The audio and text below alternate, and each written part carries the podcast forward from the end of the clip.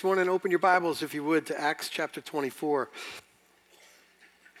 If you don't have uh, a Bible, we will put it up on the screen for you, so uh, no, no worries there. Let me ask you a question as we get started here.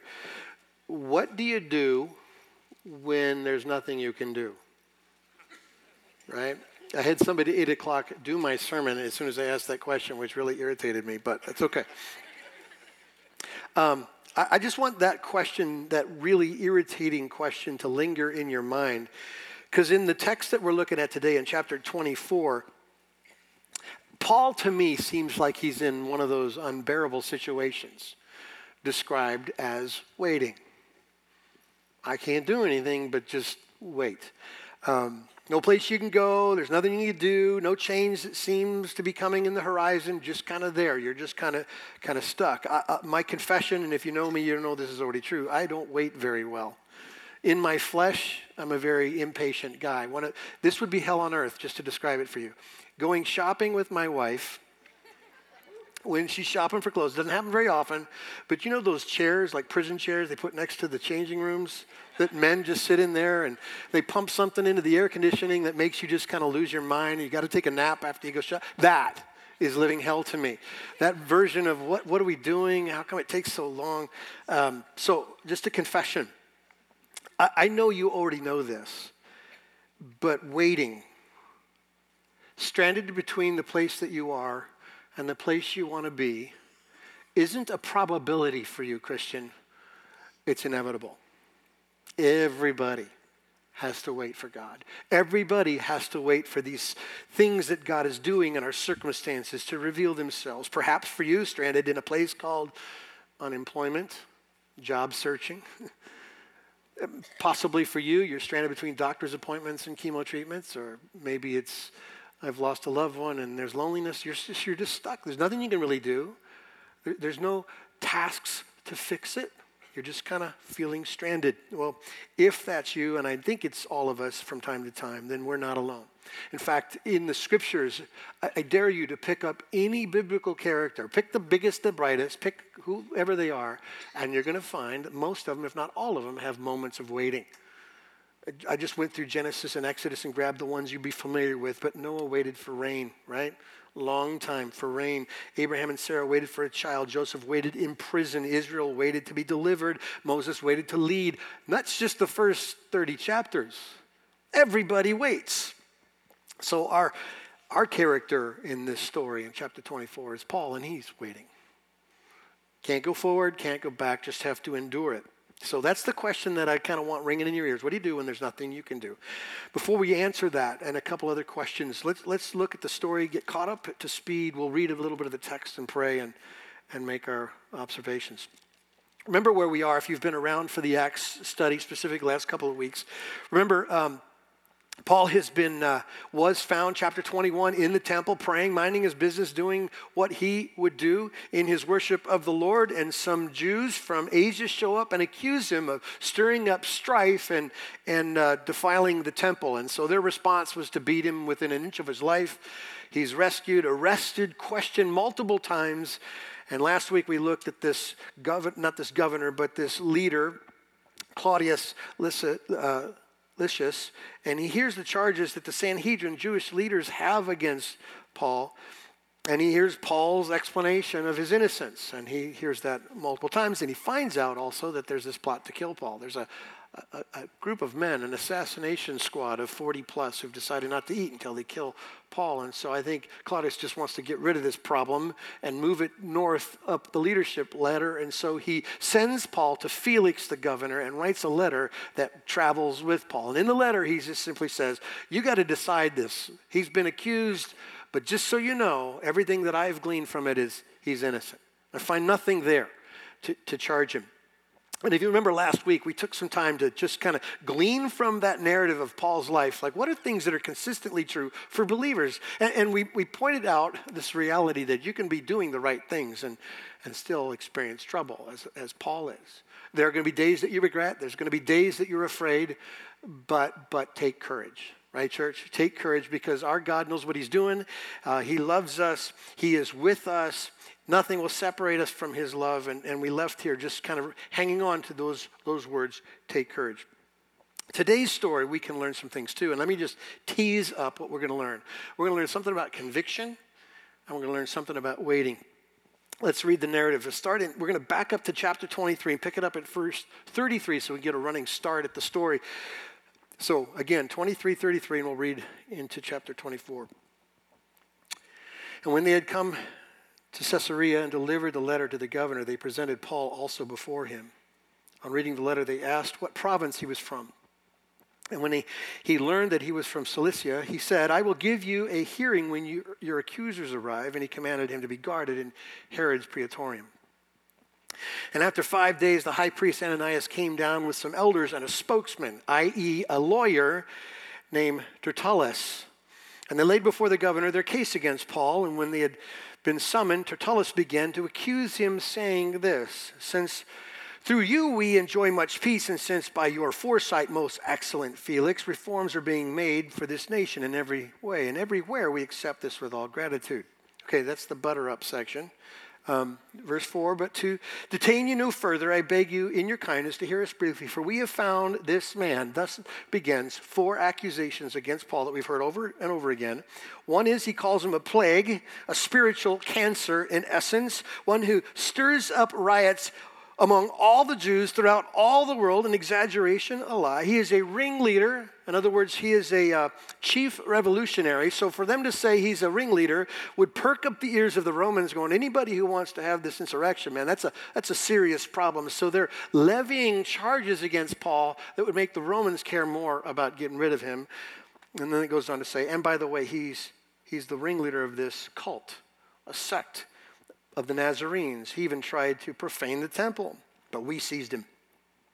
By examining him yourself, you'll be able to find out from him about everything of which we accuse him. And the Jews also joined in the charge, affirming that all these things were so. And when the governor had nodded to him to speak, Paul replied, I cheerfully make my defense. You can verify that it's not more than 12 days since I went up to worship in Jerusalem, and they did not find me disputing with anyone or stirring up a crowd. In other words, there was no time for me to do what they accused me of and go ask everybody. There's no evidence. It's just not true. And then he goes on in verse 13 Neither can they prove to you what they now bring up against me. But this I confess to you that according to the way, or the Christians, these people who follow the Nazarene, Jesus, which they call a sect, I worship the God of our fathers, believing everything laid down by the law and written in the prophets, having a hope in God, which these men themselves accept, that there will be a resurrection of both the just and the unjust. So I always take pains to have a clear conscience before, toward both God and man. Now, after several years, I came to bring alms my, to my nation and to present offerings. While I was doing this, they found me purified in the temple without any crowd or tumult. But some Jews from Asia, they ought to be here before you to make the accusation, should they have anything against me. Or else let these men themselves say what wrongdoing they have found when I stood before the council.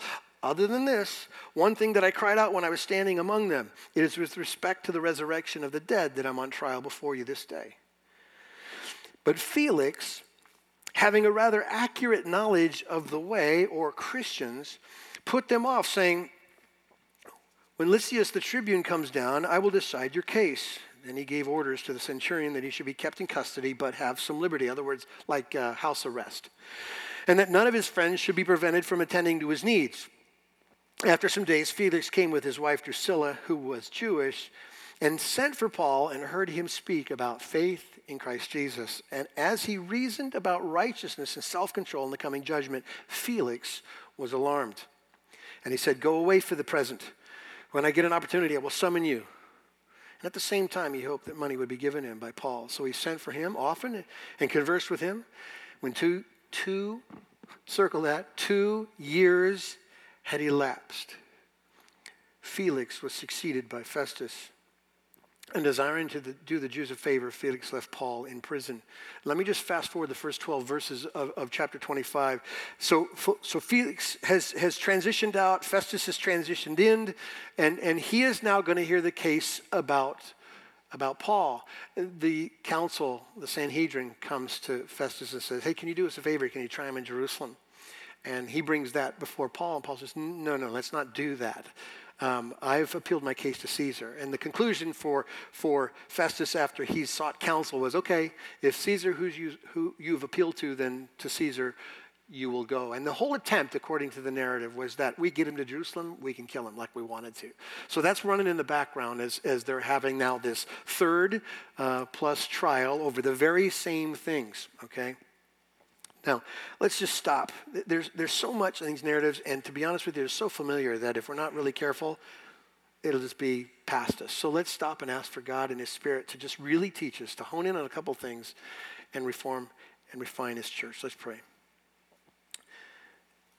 Lord God, I do ask right now for um, your kindness, that your Holy Spirit would come and take these words and apply it by conviction and encouragement to your church. That we take the lessons that are obvious and apply them to our own lives. And that when it's all said and done, God, you would be glorified. We pray this in Jesus, our Savior's name. Amen. After reading this chapter, which seems like we've read it already, you can see why when you pick up most commentaries on, on the book of Acts, most of them rush through the last six chapters because there's so much repetition in it, right? It feels like Groundhog's Day. I mean, Paul is still arrested, the accusers are still accusing. Their charges are still kind of there. We have new names of leaders. We got Claudius and Felix and Festus, but they're all having the same take on this thing. They're all trying to get it out of their hands. So, what do you glean from this really repetitive story? I'm going to give you two things this morning, all right? One of them is, is this that ignoring conviction is absolutely deadly. Super deadly. I'm, most of what we're going to say comes from one paragraph in chapter 24, we're going to read just two verses again so I have some fresh context to make the point. But if you would read with me verse 24 and 25, and I'll, I'll see, uh, see where it goes. After some days, Felix came with his wife Drusilla, who was Jewish, and he sent for Paul and heard him speak about faith in Christ Jesus. And as he reasoned about righteousness and self control in the coming judgment, Felix was alarmed and said, Go away for the, for the present. I think to, in order for us to really understand the weight and the power of this moment, we've got to take a look at this man named Felix because he just looks like one of the many that we meet, and it's just kind of, kind of out of mind, out of sight for us to, to, to see another leader listen to the case against Paul. But there's something uniquely personal about this story. Felix was uh, the very first slave in the history of the Roman Empire to become the governor of a Roman province. And you might ask the question, which is probably wise, how did that happen? Well, the same way things like this happen forever. He knew somebody, okay?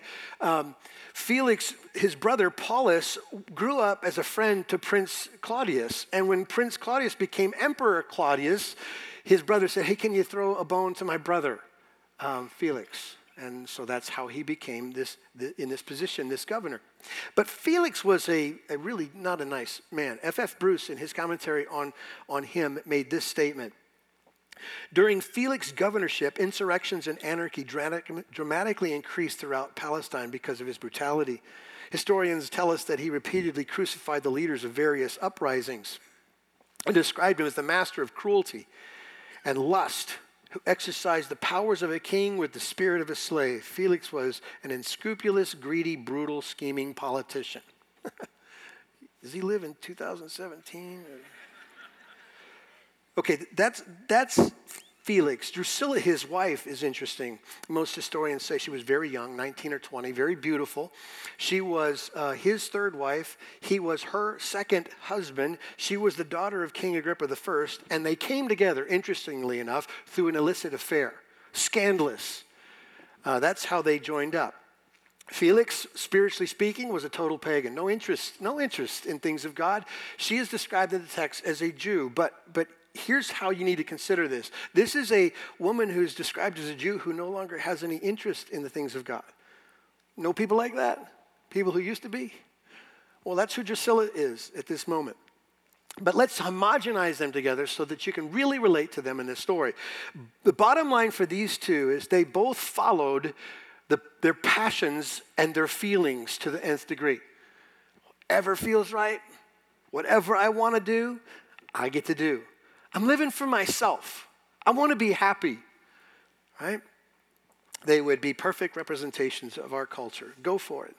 Do, be, try, what, whatever. Because ultimately, if your joy and happiness is preeminent, It explains anything, any decision you would possibly make. And so just picture them, kind of that, that narrative of do whatever you want to do.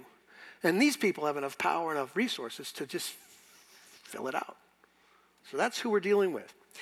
This encounter, I, I believe, between Felix and Paul, beyond just being divine, happens, I think, out of curiosity on Felix's part because verse 22, I read it quickly, but you remember it says that he had a rather accurate knowledge of Christians, of the way.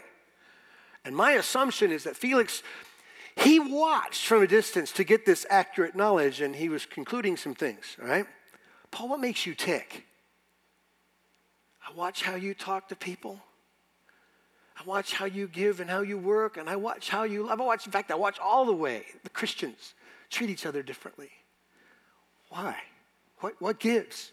What's the motive? What's the angle? Where's the profit? You understand? Somebody with no spiritual sight will always see some kind of selfish reason for what they do. And so I just want to know, Paul, what's your angle? So, for curiosity's sake, Felix sits down with Paul to ask these questions, and he gets an answer he wasn't ready to hear.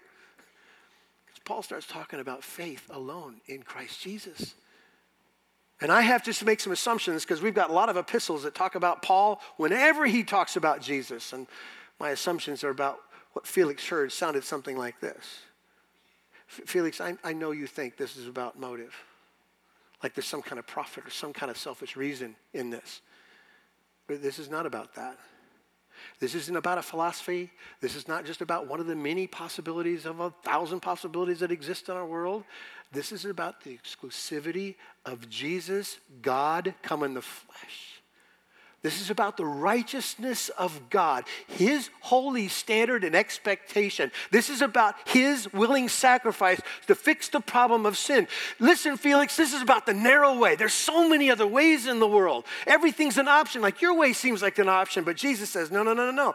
All the other ways are wide roads that lead to destruction. There's a narrow, small way called Jesus that leads to life. That's what it is, Felix. It probably sounded a lot like this. We're familiar with this. Uh, Felix probably wasn't. Felix, let me just tell you, man, no one is righteous, not even one. No one understands. No one seeks God, not even you. All have turned aside. Together they've become worthless. No one does good, not even one. But now the righteousness of God has been manifested apart from the law, although the law and the prophets bear witness to it. The righteousness of God through faith in Jesus Christ for all who would believe. For there is no distinction, for all have sinned and fall short of the glory of God and are justified by his grace as a gift of the redemption that is in Christ Jesus. My bet is it sounded a lot like that. Felix, this is the story, man. There's no motive. There's no, there's no gain. This is not just another version of your life, this is exclusivity of, of Christ. Then, okay, beyond the theology, I think, that he brought in this discussion about faith in Christ Jesus, I think Paul takes this, this thing to a very personal level.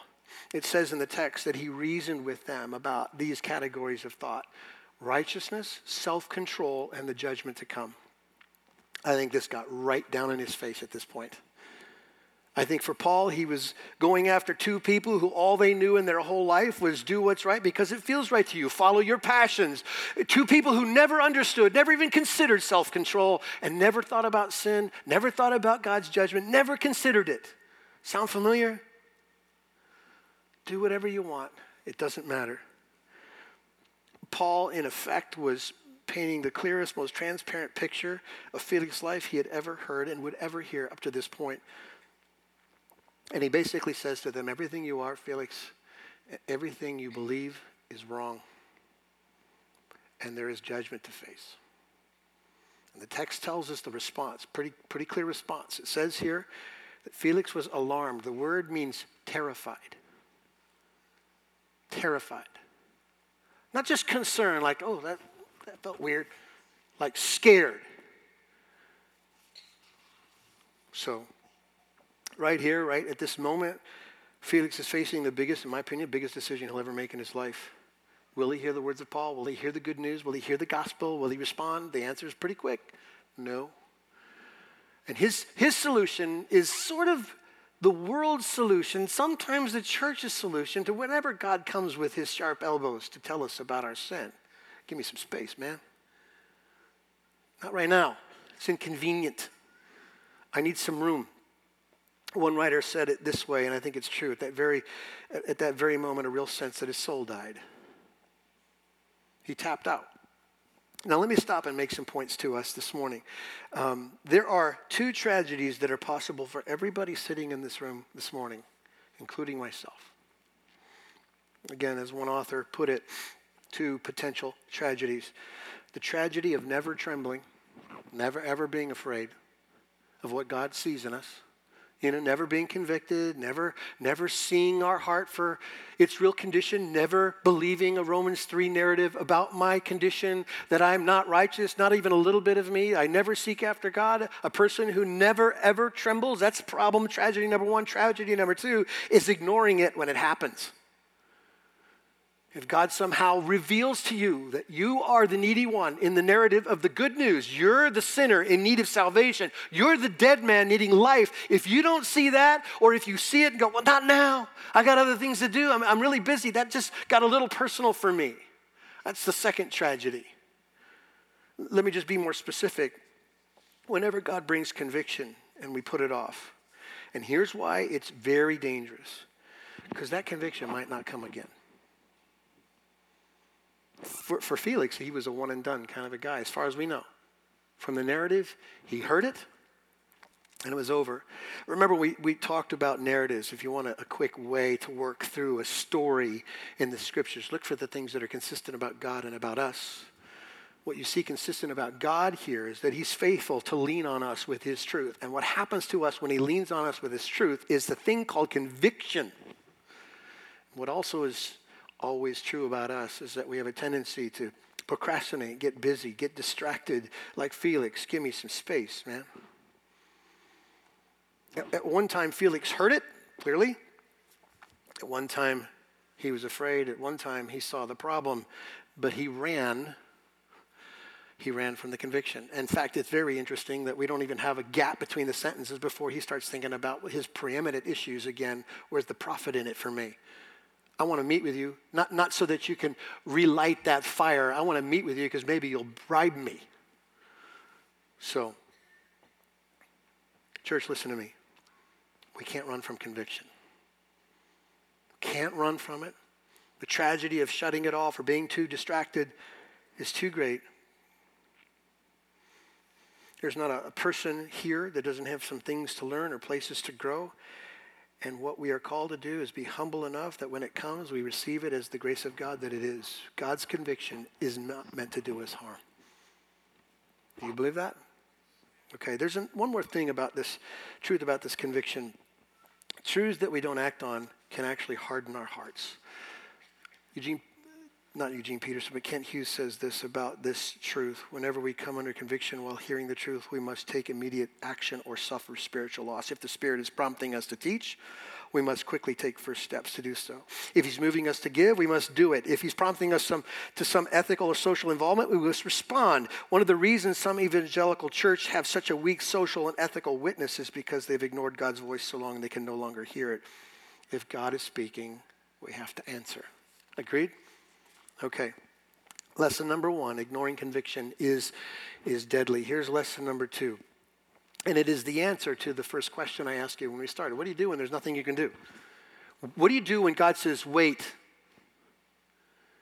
What do you do? Just a reminder Paul is in house arrest for two long years for being innocent. That's, that's pretty tough to deal with. And yet here he is stuck. Like you might be here, stuck.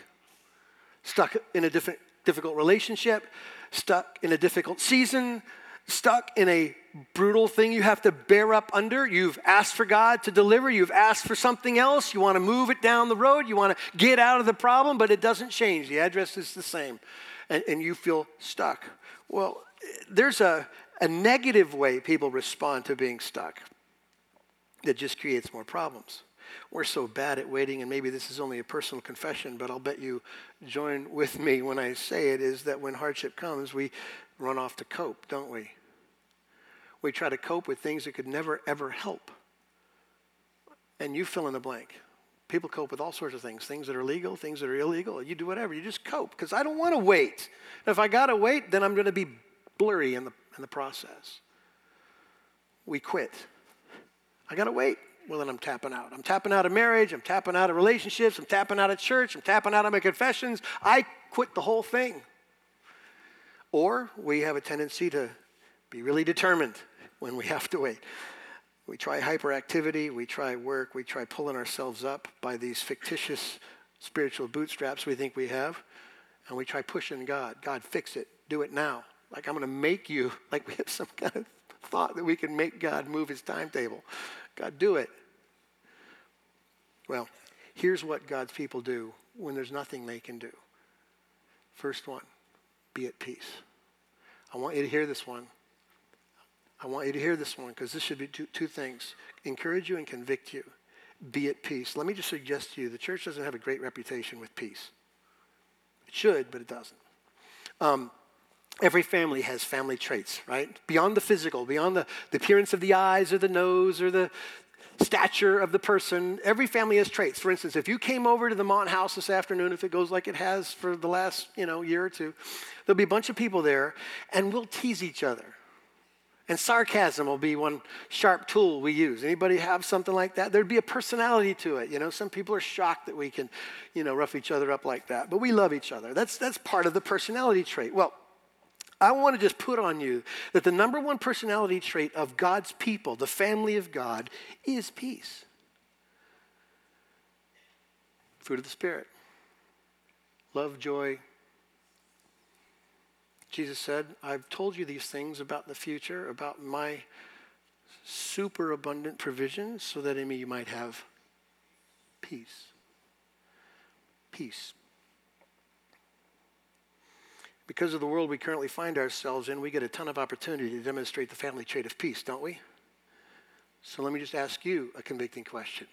How you doing? Turn on the news, Ah! Ah! You know, I, I, I, don't know anybody like this, but let me just create a fictitious character. There are Christians out there who go, that's it, man. What God said. And suddenly there's this other narrative, this competing narrative. It's the world and its craziness, and they're both very valuable, very powerful. And I'm preaching both of those sermons all the time. And I'm just to suggest to you that that peace needs to be the church's response when God, when God puts you in a situation that doesn't look like it's going to let up? Is peace the supernatural conclusion? Listen, I think we need to be convicted. There's not a day that goes by God doesn't give us a lesson on. Do you really believe me? Do you really trust me? I know it's crazy. I know it's insane. I know they don't love. I know there's so much hatred. Do you trust me? Is peace what they see in you? Or you just act like another version of them? just a different set of opinions. Okay. What do you do when there's nothing you can do? Be at peace. Number two, excel at prayer. This is Paul again. Remember where Paul is in, in, the, in the epistle of Ephesians. He's in prison. What's he doing? He's waiting, and this is what he says Don't be anxious about anything, but in everything by prayer and supplication. With thanksgiving, let your requests be made known to God, and the peace of God, which surpasses all understanding, will guard your hearts and minds in Christ Jesus excel at prayer. Prayer isn't like that thing church people do when we start stuff and when we stop stuff. Prayer is the essence of our relationship with our Father in heaven. Excel at prayer. Let me give you another one. Live in relationship. There is, uh, in the New Testament alone, some 50 references, mandates, commands to the one another's, this thing, our relationship to each other as Christians, okay? Things like this you've heard before love one another, be devoted to each other, be kind and compassionate to one another, bear with one another, forgive one another, confess one another, and this one encourage one another. The Apostle Paul to the church in, in Thessalonica, he is preaching and teaching about the day of the Lord when all hell will break loose and it will look like it's coming apart. And then he reminds the church, but God's in charge. He's got it. He's in control. He knows what he's doing. And then he says this in 1 Thessalonians chapter 5. Therefore, encourage each other with that reality. You and I, in essence, truly are each other's keeper. We are our brother's keeper. You were not created by God or recreated by his grace to live this thing called faith alone. If you're absolutely alone, then you're missing it. You belong in the body of Christ. You belong and should live in community. Let me give you the fourth thing what you do when there's nothing you can do glorify God. Sounds obvious, right? So you do not make the mistake of thinking that where God has you isn't where he wants you. Don't make the mistake of thinking this gap called waiting is a waste. Don't conclude that somehow God is sitting off somewhere at a beach while you're suffering in this position of waiting. Don't make the mistake of thinking right where you are is not right where He wants you. And where He wants you ultimately, and we know this, is in a situation where you can bring glory to God, right? In, in again, Paul's expression of this thought, he says, whatever you do, 1 Corinthians, whatever you do, and let me just think, I'm just, this is a little paraphrase. What's the most mundane thing people do? Whether you eat or whether you drink. Do it all to what? Glory of God. Everything is for the glory of God. Uh, if you're an English major, you're going to hate this next sentence, but tough beans. Um, I'm going to use it. Nothing is for nothing. Everything is for the glory of God. Nothing's wasted. Waiting's not wasted. Gaps aren't wasted. Suffering's not wasted. Disappointment's not wasted. Sickness isn't wasted. Loneliness isn't wasted.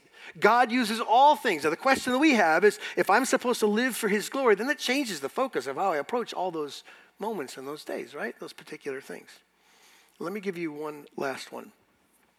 What do you do when there's nothing you can do? Pursue Jesus. Pursue Jesus. Chase after him in your waiting. Paul did that in the midst of prison. In Philippians 3, listen to this. Such a powerful and comforting truth. Indeed, I count everything as a loss because of the surpassing worth of knowing Christ Jesus my Lord. For his sake, I have suffered the loss of all things and count them as rubbish in order that I might gain Christ and being found in him, not having a righteousness of my own that comes from the law but that which comes through faith in Christ, the righteousness from God that depends on faith, that I might know him and the power of his resurrection and may share in his sufferings, becoming like him in his death. Do not waste your waiting. Chase after chase after Jesus. I believe this and I think it's true and I think some of you who've gone through it know this even better than I do. When we're in situations where there's nothing that we can do. Sometimes the voice of the Father is more precise and more poignant and more powerful and more profound and more clear in those gaps when we're waiting than He is any other time. Do you believe that, church? If you're right now waiting, then these are your words. If, if you haven't yet had to, then you should be writing furiously right now because it's coming. Don't forget, church, pursue Him. Pursue Him with everything you've got heart, soul, mind, and strength. Make sure that you focus on the glory of God in your relationships with one another, carry one another's burdens, and pray and live in peace. Amen. Amen. Let's pray.